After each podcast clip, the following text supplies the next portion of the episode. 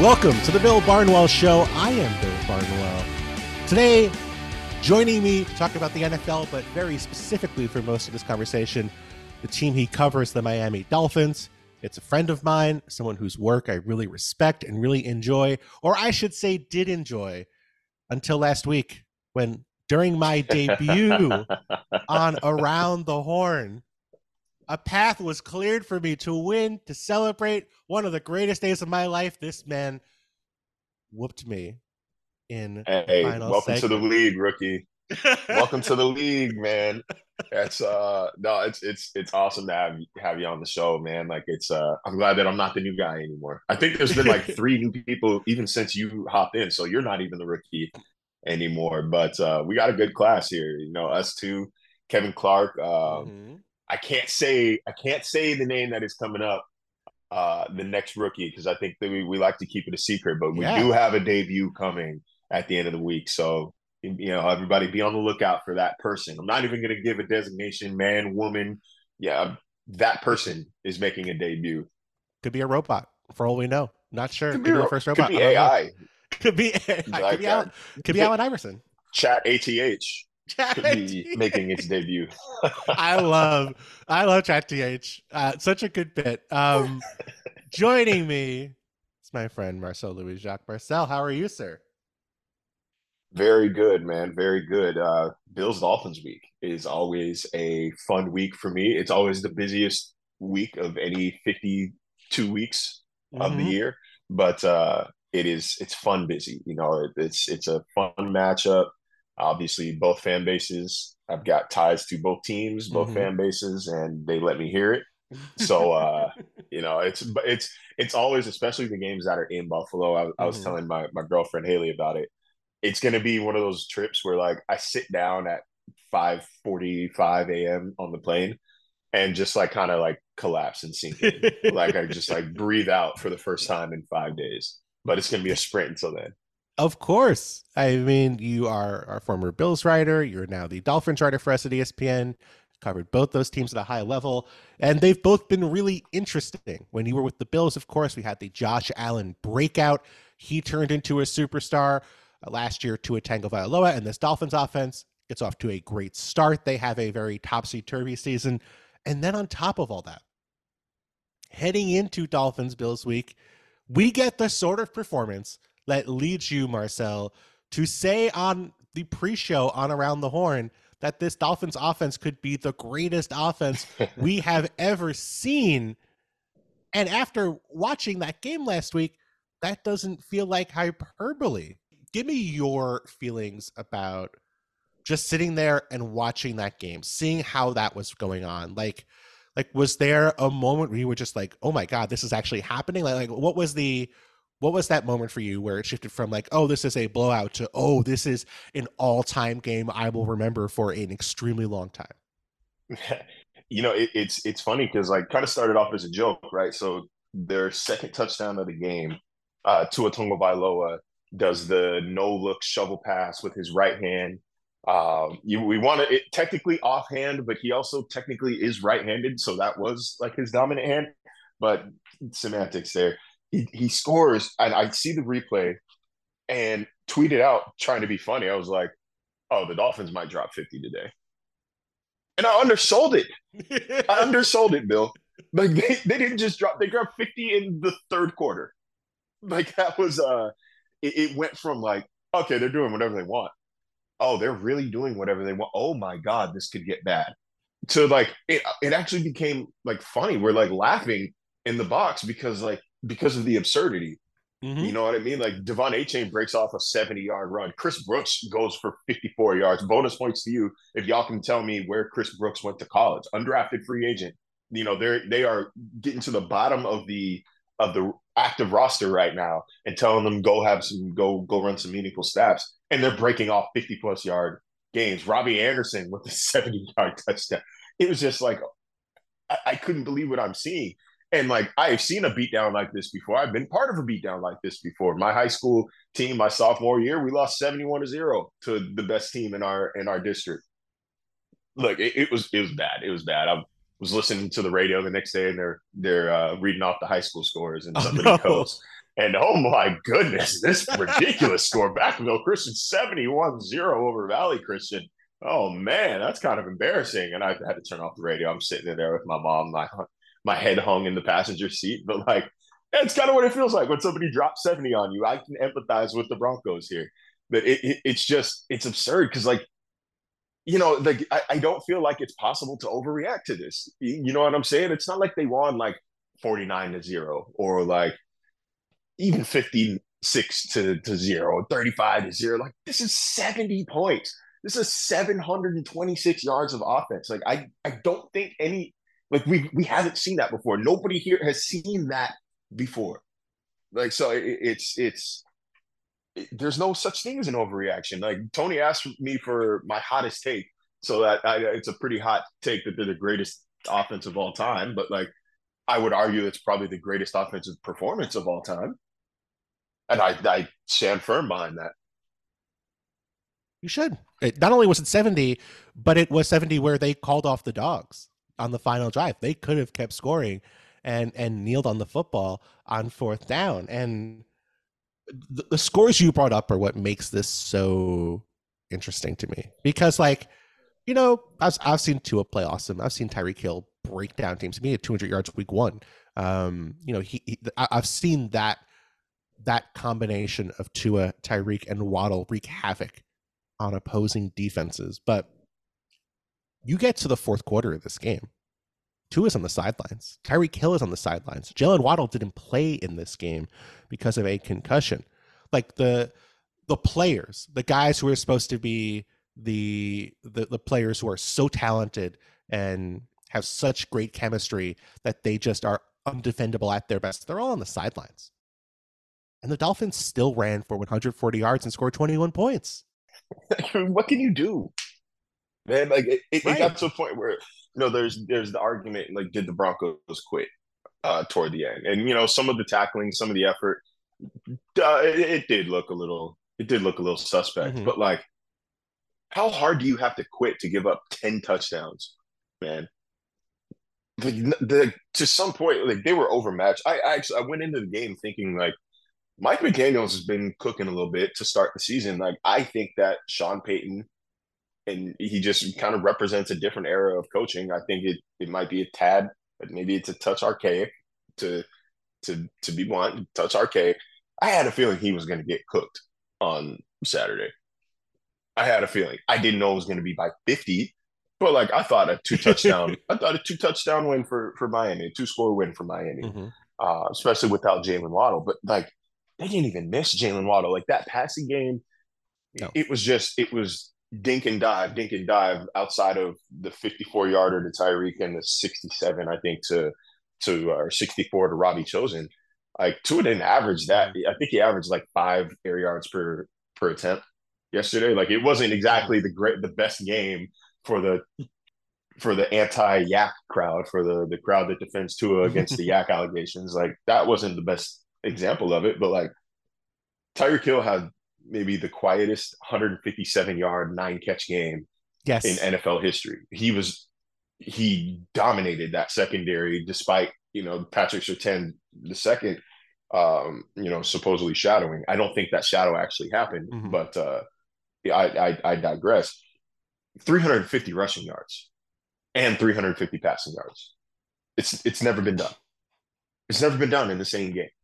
So, like, I really don't think there's a cap on how good this Dolphins offense could be. Because, like you said, they throttled back. It could have been 73. They could have maybe mm-hmm. taken some shots at the end zone. I personally think it's more disrespectful to kneel out instead of kicking a field goal in that situation. Because you're just telling them, I could be beating you worse, but I'm choosing not to. You're welcome. And then walking out of that stadium. The thing I put in my column is, did you play Mortal Kombat at all when you were a kid? Oh, yeah. Not well, but I played it. So, well, me too. But like one of the Mortal Kombat's had the friendship instead of the fatality, where like the match is over, you can like do a fatality instead of you just do a friendship and like hug them. That's what the Dolphins felt like. Yeah, I could finish you off right now, but I'm just gonna give you. That was good. Like you know, like you're right though. I mean, this was a team that they could do whatever they wanted throughout that game, and And like you said, it wasn't like they were throwing 50-yard bombs. They were making it look easy on the ground. They were making it look easy with their blocking. The thing that everyone maligns about this Dolphins offense, the offensive line, it looked like they were having a field day. Like it was, there were so many times in this game where I put on the All-22 afterwards and I'd watch a run play and there were like three offensive linemen at the second level blocking linebackers. Like it felt like they were playing out what the playbook drew for run plays. Like they were so overwhelming, and that's not an emotion. That's not an experience I usually get from the Dolphins offensive line. No, it's not. And you know, it's kind of odd because it's not like there's wide scale change to this unit. Really the only difference between this unit and last year's is swapping Liam Eichenberg out for Isaiah Wynn. But like they're banking on a lot. They're banking on, you know, if we keep at least four of these starters together, four of our best five from last year together, the continuity will help. They changed offensive line coaches, Butch Berry, a little more experienced at this level than Matt Applebaum, so that offensive coordinator Frank Smith could shift his focus away from the offensive line and help more with the offense as a whole. And you know, it's a change that a lot of people should probably be talking about more, because it's a major sideline difference between this year and last year. But mostly, man, like they're just playing well. Sometimes it's really that simple. They play well. You have a good showing there in week one. That confidence helps kind of propel you forward. And now they're playing to a level where it's like, we feel like we can keep Tua's jersey clean for as long as we need to keep it clean. And speaking of Tua, like he also has impacted the cleanliness of his jersey, right? Like the rarity in which he's been hit this season, he's getting the ball out faster than anybody in the league right now. So it's a combination of, you know, good offensive line play, of Tua getting the ball out quickly, of receivers getting open because he hasn't had to progress past his first read very often. And like, it's hard to blame him. It's hard to blame him for not progressing through his reads when the first one is always open. Like, why not? Like that's what you play the game for, right? So like, he hasn't had to yet. Like, it's just this like perfect recipe of football success being concocted in Miami. And then Mike McDaniel is cooking it to perfection. He's like Emeril back there. I'm sure Emeril can bake a cake. I'm positive of it, actually. Yes, no doubt Emeril, if needed, could bake as well, in addition to making various Cajun style dishes. That's funny. It's like a Cajun chef, right? I think so. I think he transcends food. So I just know Emeril. I don't know what he's famous for.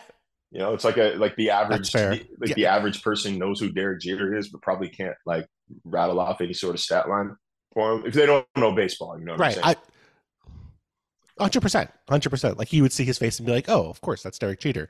No, for sure. I really think, you know, given how much of the conversation this offseason was about, you know, can Tua stay healthy? Can he avoid the hits? He's taken jiu-jitsu. He's like, you know, like this is the inevitability the Dolphins are going to have to confront. I believe he's been knocked down 5 times in 3 games, which is the fewest hits in all of the National Football League so far this season. And that's a testament to the offensive architecture, a testament to the offensive line. And like you said, a testament to Tua getting the ball out so quickly. But here's my difficult question for you, Marcel. Through 3 games, you've watched this team play. They were incredible last week. They were good against the Patriots, but only scored 24 points.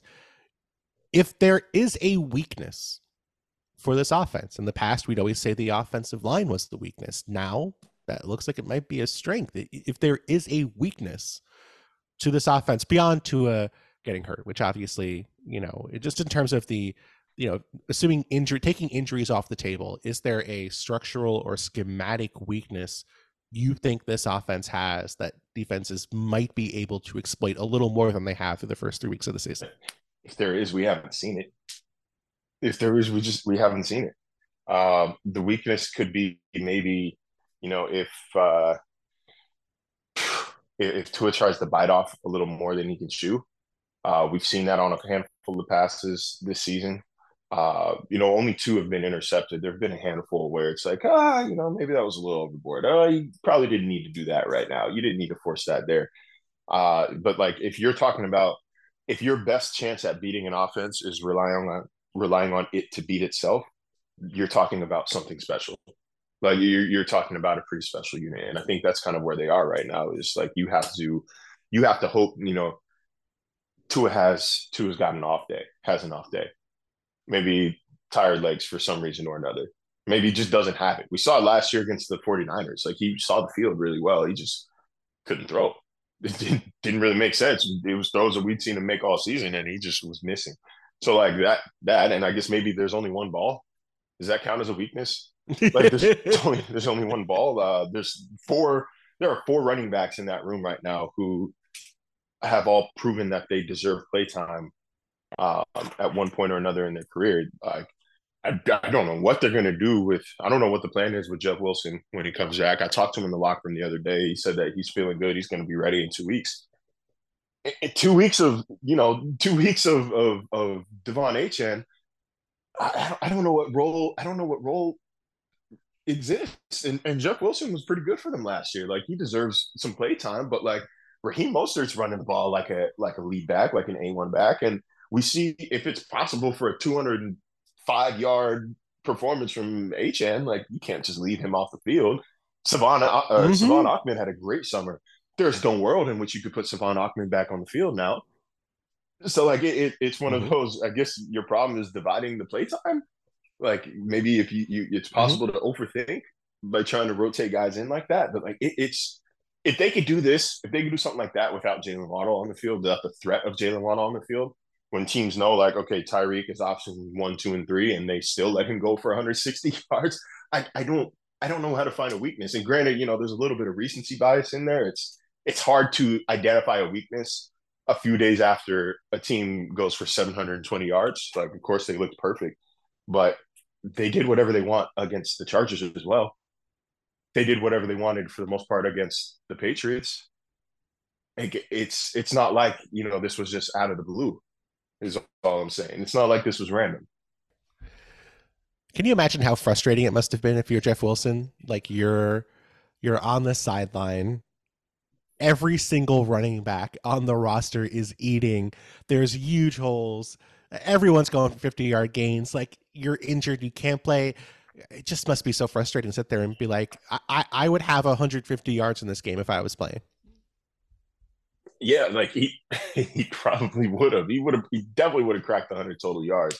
Like, I think the scary thing though about the HN and Mostert tandem, like, I use binoculars in the press box. I don't have eagle eyes. Like, I have corrective lenses and I use binoculars. So, like, I'm not saying I am the most sharp-eyed person up there, but Bill, like, it got to a point I couldn't tell the difference between Achane running and Mostert running. And I think that is actually kind of scary. I think it's kind of scary because that means you have two physical runners. You have two physical runners who are also sub 4.4 guys. Like, they run the ball in the same exact style. Like, it's you can't just, like, say, oh, okay, like, Achane's in the game, or, oh, that's Achman, that's not Mostert. Like, it's probably a passing down here. Like, you can't differentiate based on who is on the field. They can do the same basic things. There's no break. Imagine being tired and your reward in the fourth quarter after playing, you know, 55, 60 snaps on defense. Your reward is another guy that runs up 4.2. Yes, exactly. Muster it up, especially if you're playing in Miami and it's hot and humid, and it's not a fun experience, I don't think, for a defense. And, like, I know, like, with every word I say here, if any player on the Buffalo Bills or any member of the Buffalo Bills social team is listening to this, like, it's got the opportunity to create some sort of locker room bulletin board material. But, like, dude, I think the Bills have been susceptible in the past to big plays, big catch and run plays, big plays on the ground. Like, I don't think anybody thinks that they're just going to take the top off of Buffalo's defense, but, like, there is serious concern, I think, that a slant can turn into a 60-yard touchdown, or that, you know, Raheem Mostert, who had 136 yards against them in December and didn't play in the playoff game, that Raheem Mostert can break through to the second level and take off. Like, they're not invincible. The defense is excellent, but, like, that is maybe the one area over the past several years that the Bills have been susceptible to giving up big plays, is on those catch and runs and just straight up on the ground. Mm-hmm. Derrick Henry had a long run against the Bills for a long score as well. I mean, I think you're 100% correct. I, to be clear, don't put me on the bulletin board. Marcel is the only one who belongs on the bulletin board. But no, I mean, you're right though. And like that is the sort of one playability that it feels like the Dolphins have more than anybody else in football, and the Bills at this point don't. Like the Bills had that at one point where they could, you know, like I thought like Josh Allen could hit anybody, any spot on the field for a touchdown at any time. And they had real breakaway speed at running back. They had, you know, they had players who were like Gabe Davis being, you know, maybe the wide receiver, but they had players who, and an offense that was going to create touchdown opportunities every single drive. You could not rest. And that has not been the case the last year, really, for the Bills. Like we've seen teams go to a lot more with the two high coverages. The Bills have not necessarily had answers with Ken Dorsey. The offense has been good, and it was good last week, very good last week, but it has not been as explosive as it was maybe last year you were there, and certainly not as explosive as the Dolphins offense. And I think that could be a difference in this game, right? It, you know, it's going to be closer. I don't think anybody expects the Dolphins to drop 70. That will be, we will have that will be a topic for conversation if the Dolphins drop 70 on the Bills in this game. But, you know, if this game is close, that Dolphins' ability to spring a long touchdown on any single play might be the difference.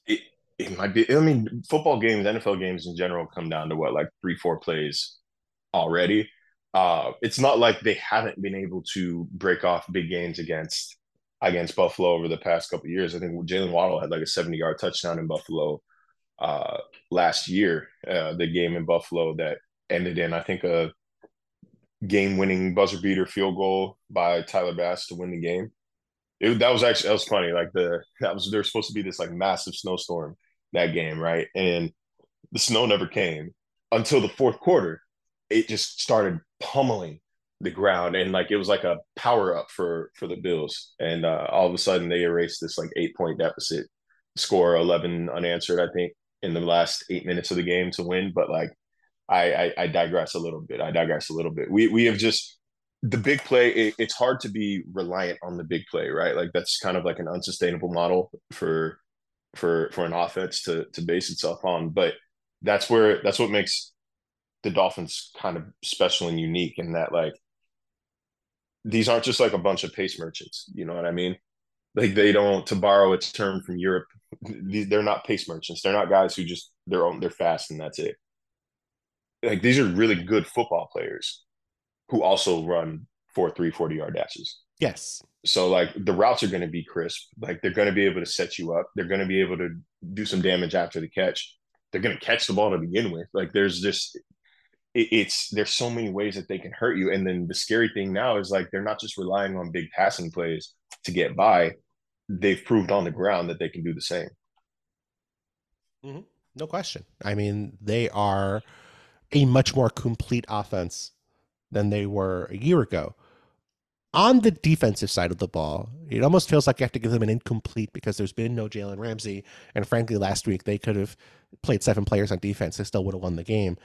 But they are 21st in points allowed per game so far. And they had trouble in week 1. It really came down to, you know, a stop on that final drive, creating some pressure on Justin Herbert with a couple sacks to help to really sort of seal a shootout game. So, on the defensive side of the ball, which is going to be tested by the Bills this week, what have you liked so far? What's impressed you for Miami under Vic Fangio so far?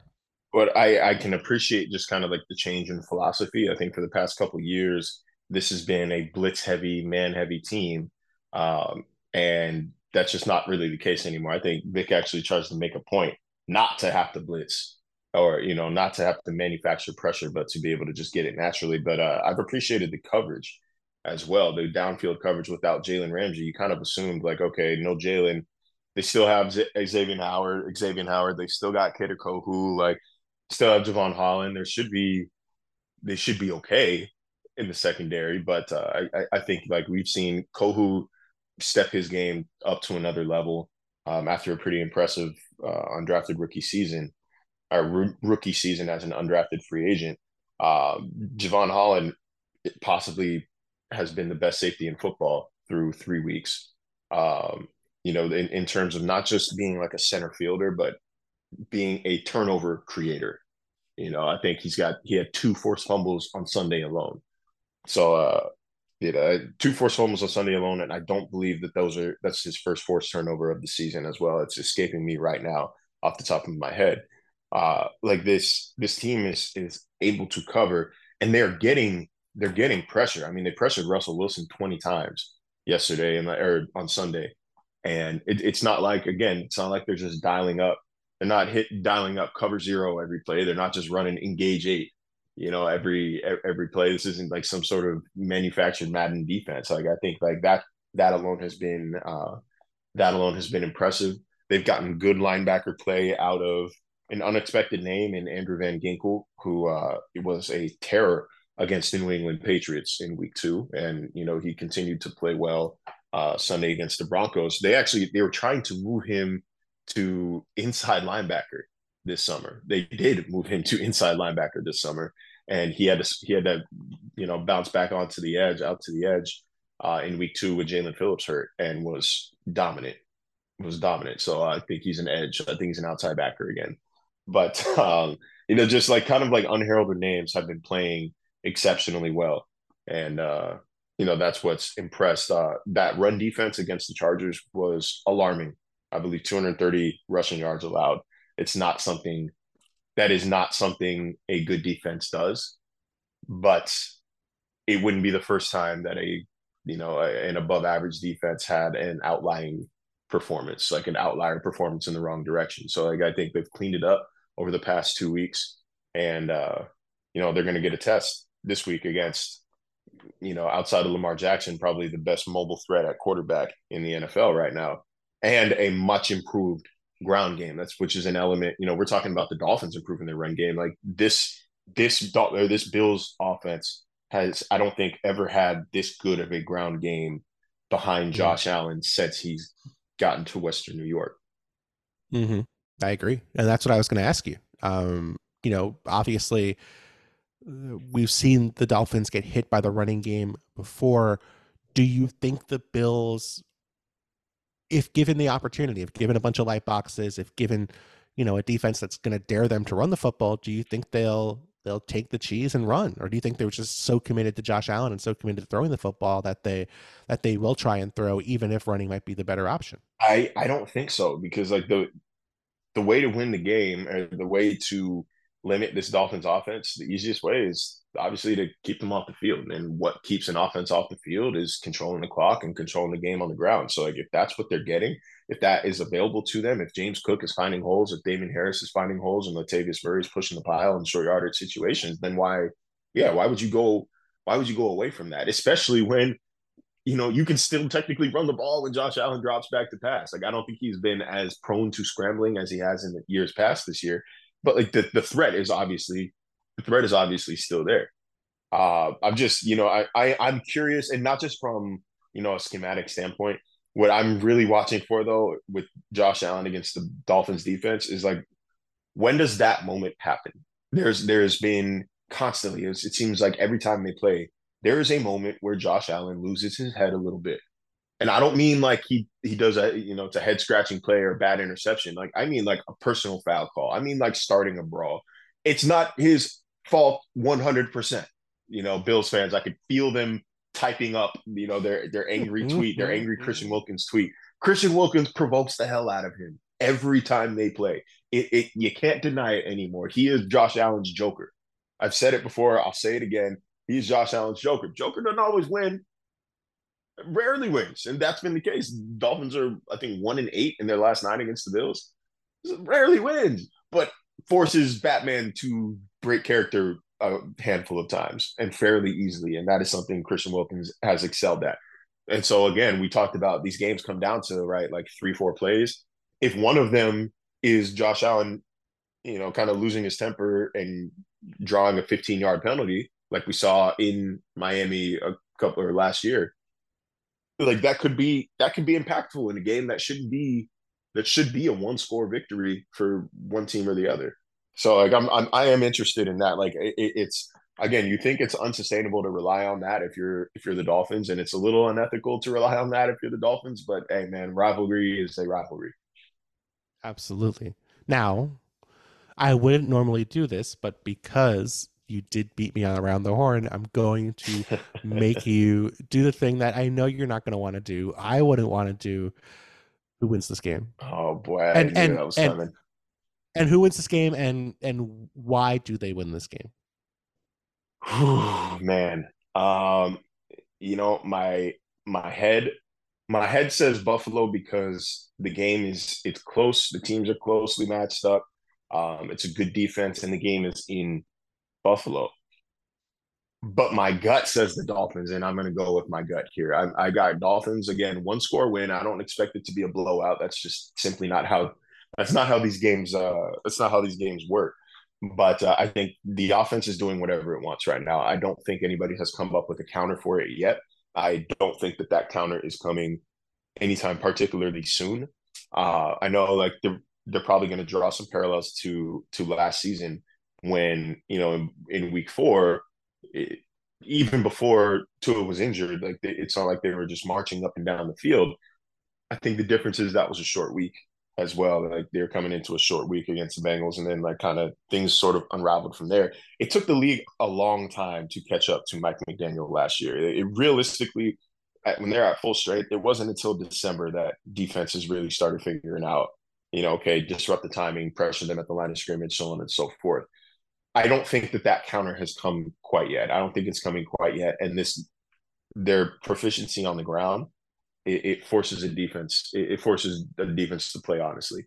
You can't stack the box because the weapons they have outside. You can't go light boxes because Mostert and Achane might score another 8 touchdowns on you. And it's crazy because that's not an exaggeration, right? Like they literally scored 8 touchdowns against the Broncos. Right. Like 8 is like a number I like to say like when I'm exaggerating, and that was quite literal back then. But yeah, I think there's simply too much. I think there's too much firepower right now. I respect, and I still think the Bills are a good team, dude. It's not like I didn't see week one and say it's over for them. But like I think that you know, NFL is the NFL, man. Anybody can win it on any given day. But they're still one of the best teams in the AFC, one of the best teams in the NFL. I kind of think that the Dolphins are the best team in the NFL.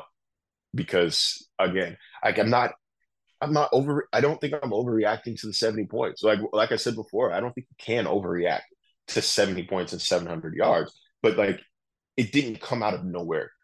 You know what I'm saying? Like, if the Panthers scored 70 points with 700 yards, I'm not going to say that's the best offense ever. I'm not going to say that's one of the best offenses and I wouldn't even call them the best offense in the league because it would be out of the blue. It'd be random. This wasn't particularly random. Like the Dolphins have been marching up the field whenever they want.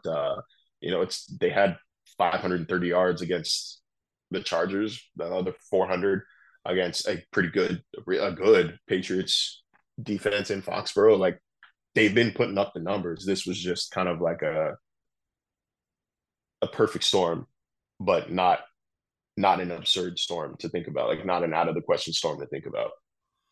Right. Absolutely. And I think the point there is really valid. You know, like this is, put it this way. If before heading into week 3, if I had said, hey, Marcel, I went into the future and one NFL team scores 70 points this week, the Dolphins would have been probably the first team, maybe the second team you would have guessed. Not like you would have guessed 25 teams and then you would have guessed the Dolphins.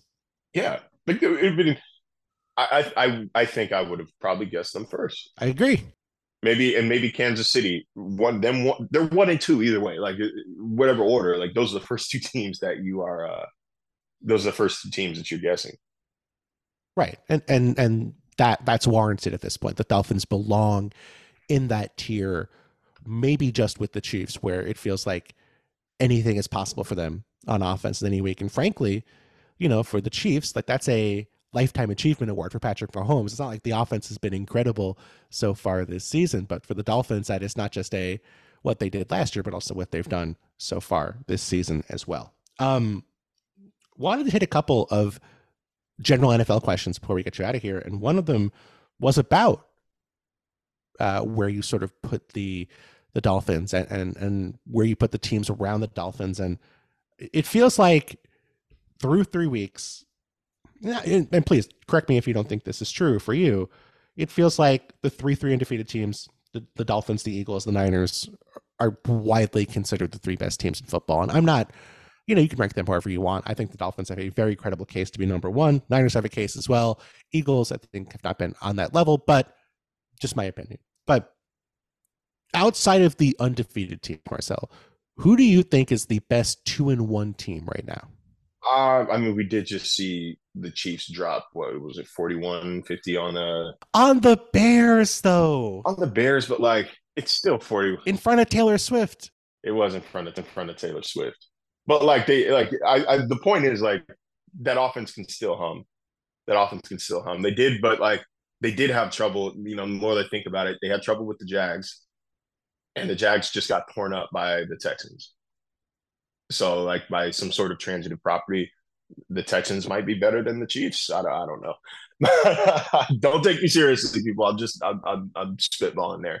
That's a tough one because, like, there's kind of like a glaring question mark about all of these 2-1 teams. Like, you look at the Bills, obviously that Jets game, like, that's not who they are, but like you can see their floor, and the floor is not very pretty. The Cowboys, again, like, just got dominated by the Arizona Cardinals here in their first game without Trevon Diggs. The Chiefs, again, look pretty mortal against the Jaguars. Obviously lost to the Lions, but no Travis Kelce. That helped. That's a contributing factor. It's really hard to say, but I'm gonna stick with the Cowboys. I'm gonna stick with the Cowboys here. Them and the Bills are pretty neck and neck. I like the Cowboys' ability to get to the quarterback a little bit more. I like any defense that has Micah Parsons on it. I think that offense is like has just a little bit more to it than Buffalo. I think it's just a little bit more versatile than Buffalo, although Buffalo does unquestionably have the better quarterback. I don't think that you can go wrong if you're choosing between the Bills and the Cowboys, like, to be clear. Like, it's like if you can make an argument for either team, and I'd say, yeah, okay. Like, I'm not gonna like fight and battle with you, but like if we're splitting hairs here, I like the Cowboys defense a little more despite the showing against the Cardinals. I think that's a wake up call. That's something that, like, if you see it in September, it doesn't scare you as much. Just like with the Bills, like a performance against the Jets, it doesn't scare you as much in September as it would in like November or December. Mm-hmm. Yeah, I mean, it feels like there's some recency bias with the fact that the Cowboys just lost on Sunday, whereas the Bills' sort of ugly loss was week 1. Like, if the Cowboys had lost to the Cardinals in week 1, would have been a week of television. Everyone would have said, oh, the Cowboys suck. And then the next 2 weeks, they would have blown out, a couple other teams. And we would have been like, wow, well, they righted the ship. They look great. They're dominating. Whereas the Bills, their ugly loss was week 1 last week. They come out and just blow out the Commanders really from, a complete, not compared to the Dolphins beating the Broncos, but, a comprehensive victory for the Bills. Was not pretty. I went back and watched it. I was writing about Sam Howell for this week, and Sam Howell was in hell for the entirety of that game. The poor guy was overwhelmed by the Bills defense. But I think you're 100% correct. I think I would consider throwing the Seahawks in there because I feel like they have been so impressive on offense the past couple of weeks. I still think the defense maybe, has to figure some stuff out. Getting Jamal Adams back this week will hopefully help them. Having Devon Witherspoon on the roster after he was out week 1 has helped. But I think there's still, a pretty wide chasm between even the Cowboys and the Bills and those teams at the top of the NFL right now. Yeah, I totally agree. But so you're telling me that we're not going to consider the Indianapolis Colts as one of the better 2-1 teams in the NFL, or the Saints? Nah, first place, AFC South, Indianapolis Colts. Oh, I mean, God. What? A dumpster fire division. You know what? I know a lot. I know a few people who would not have expected the Colts to win two games this year without Jonathan Taylor. So that's fair. Started off 2-1, even if it's the Bears where they started off 2-1 and then they lose every other game the rest of the year. At least they had that hot start. At least they beat the Ravens, who, what a frustrating game that was. Frustrating game. What a frustrating season already. Just to suffer the injuries that they did in week one. You know, losing J.K. Dobbins, Ronnie Stanley is hurt as well. Like it's like, God, even though I think Odell was hurt this past game, it's so frustrating to see. But like that's like kind of like the MO for the Ravens and the Chargers. Like they just always suffer these major injuries to their key stars. It's just, you hate to see it for them. But right, yeah, no, I think like I think it's fair that trio of Buffalo, Dallas, and Kansas City. With Dallas and Buffalo, I put them like in a touch, like a tad above KC right now. Yep. But they're still in the same basic tier. They're still in the same zip code. For sure. I agree wholeheartedly. One more question for you, and we'll finish up here, Marcel. And this is an open-ended question. So you can be as curt and short as you would like, or you can be as expansive as you would like. What should the Jets do at quarterback? You know, I initially thought like, oh, why would they not call the Saints about Jameis Winston? Yep. Like clearly, I don't know how much Jameis factors into New Orleans' future plans if they go out and get Derek Carr this offseason. And then they do still have Taysom Hill to play quarterback in a pinch if need be. Like, why not? Like, I think that would be a perfect guy for this offense. Just somebody who is going to try to put points up on the board, right? But I've said it, you know, a couple times on Around the Horn now. Like, the rest of the NFL does not exist to service the New York Jets. So, like, the Jets even calling about your backup quarterback is a reminder of how important having a good backup quarterback is. Right? Yes. Like, I'm like, wait, won't I not put myself in the same position you're in if I trade you this guy?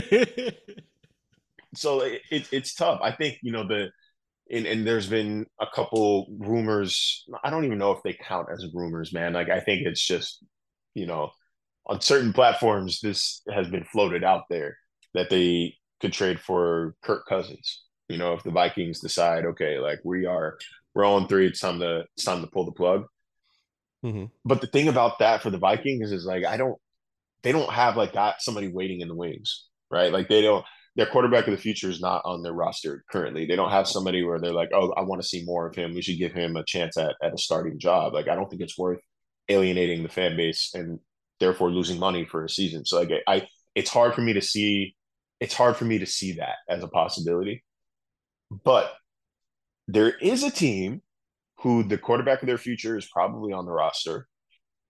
They're not very good right now and could stand to part ways with their starter. And that's the Tennessee Titans.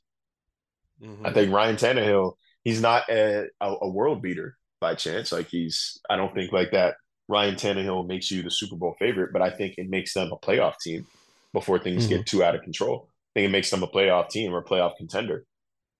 It's just somebody like who can, at the very least, keep an offense on the field. He can at least go get you some points.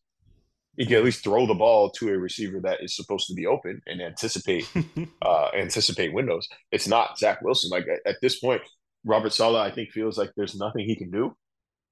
And to an extent, like there is with the roster as currently constructed. But like at some point, like you just can't be playing. You can't play Zach Wilson anymore.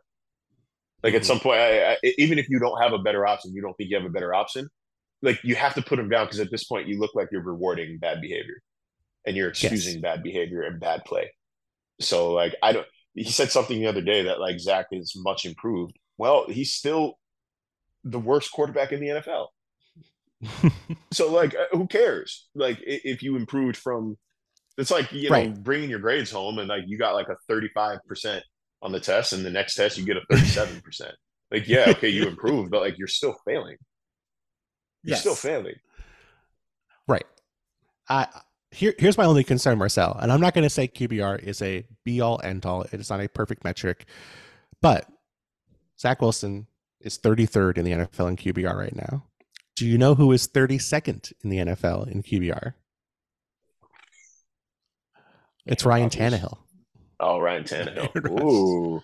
Tannehill. This has to be a trick question. That's good. It was a trick question, but that's my only concern is if you're the Jets, like I understand you have to try and do something to save your season, especially given how lofty the expectations were for your fans before the year. But I just wonder if you're throwing good money after bad money, if you go and trade for a Ryan Tannehill or a Kirk Cousins, where you look at their teams and Kirk Cousins, Vikings are not struggling because of the offense, but like the Vikings are 0-3. Tennessee is 1-2, and they've looked terrible. They were awful against the Browns. And I'm not blaming the quarterbacks for those issues, but you look at this Jets team, and they have not run the ball effectively since week one. They have one very talented receiver and then a few guys who are friends with Aaron Rodgers. The offensive line is a mess. They already lost Dwayne Brown to IR. Mekhi Becton's had to move to left tackle. They've been giving up plenty of hits. Zach Wilson has not helped, but the offensive line is not playing great football now by any means. I sort of wonder, like, as constructed, even with Kirk Cousins, like let's say they trade for Kirk Cousins in week 5, like, do you think they have enough to be a serious playoff contender, given how good the top of the AFC is? And like when I define playoff contender as somebody who can contend for a playoff spot. So like, sure. Yeah, I think they can contend for a playoff spot.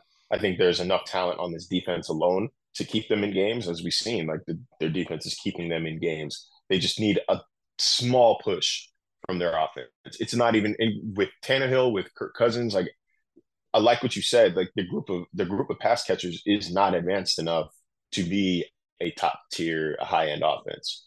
Not without Rodgers, and not without Rodgers, and not without a willingness to commit to the run game, which has been kind of baffling. But like, I feel like Tannehill is, while he's not, like I said, it's not going to make them a Super Bowl favorite or maybe even a Super Bowl contender, but it can get you the playoffs. And then from there, you know, anything can happen. But he is just good enough that if you rely on your ground game, he can find a spot or two throughout a game. You know, he's going to average probably like 215, 220 passing yards a game. That's better than 140 that Zach Wilson is putting up. Like it's better. I don't think it's something that like gets them back on the same level. I don't think there's a move that gets them back on the same level as they were at when they had Rodgers, but it's at least better. It makes people think that your offense could possibly score when they're on the field, you know, on a scale between, you know, the Dolphins where it's like, they probably score to right now, the Jets where they're not scoring whatsoever. Like it puts them a little bit above the cellar there, but it takes them out the cellar a little bit. So like, there's not a lot of, you know, there's not many moves that they could possibly make, especially now that the retired guys aren't coming out of retirement. Like, shoot, man. Like we saw J. Cole post Colin Kaepernick's letter to Joe Douglas. Like, why not? Like, this is somebody who actually wants to go play for the Jets. Like, why not, man? Yes. Go see what's up. Go kick the tires. But like the other rumors, like Matt Ryan, are you joking? He doesn't even want to come out. But like, are you serious? You put out a call to Matt Ryan. Phil Rivers maybe has a couple throws in him. But I know I didn't hear somebody say Ben Roethlisberger. Oh like, no. Like if these are the names you're talking about, Cam Newton, Robert Griffin III, like there is not like a steady surplus of available quarterbacks right now. Carson Wentz, like it's not a good look right now, and you know they put all their eggs into the Aaron Rodgers basket. I don't think many people blame them in real time. Like it's, you know, hindsight's 2020 right now. You put all your eggs and the basket broke. It sucks, man. No one expected it. Nobody likes it this early in the season. You hate it. It is what it is, though. You're burnt. Right. 100%. And we can sit here and say, hey, they should have had a better quarterback than Zach Wilson backing up Aaron Rodgers just in case something happened. But too late for that now. Marcel, you're back in my good graces after destroying me on Around the Horn. You gave me 50 minutes of great podcast content. Where can people check out your coverage of this upcoming game and in general all the stuff you're doing here at ESPN. Yeah, you know, I always check my Twitter or X account at Marcel_LJ, or if you just want the work and none of the me, you can go to ESPN.com's Miami Dolphins team page, go to NFL, go to teams, click on the Dolphins. All my content is there, sans opinion. You know, if maybe I'm not very funny to you, but you're interested in what I have to say, that's my personal recommendations. Got some a couple things coming out this week, obviously in preparation for the game, including a preview with our Bills writer Elena Getzenberg. That should be dropping on Friday. So, you know, exciting week here. Catch me on Around the Horn on Friday as well, and on ESPN Daily. So, like, I mean, I'm inevitable this week, man. It's Bills Dolphins week. Like, there's no escaping me, unfortunately, for y'all. I appreciate it. Thanks for giving us the time, Marcel. Of course. This podcast is proud to be supported by Jets Pizza, the #1 pick in Detroit-style pizza. Why?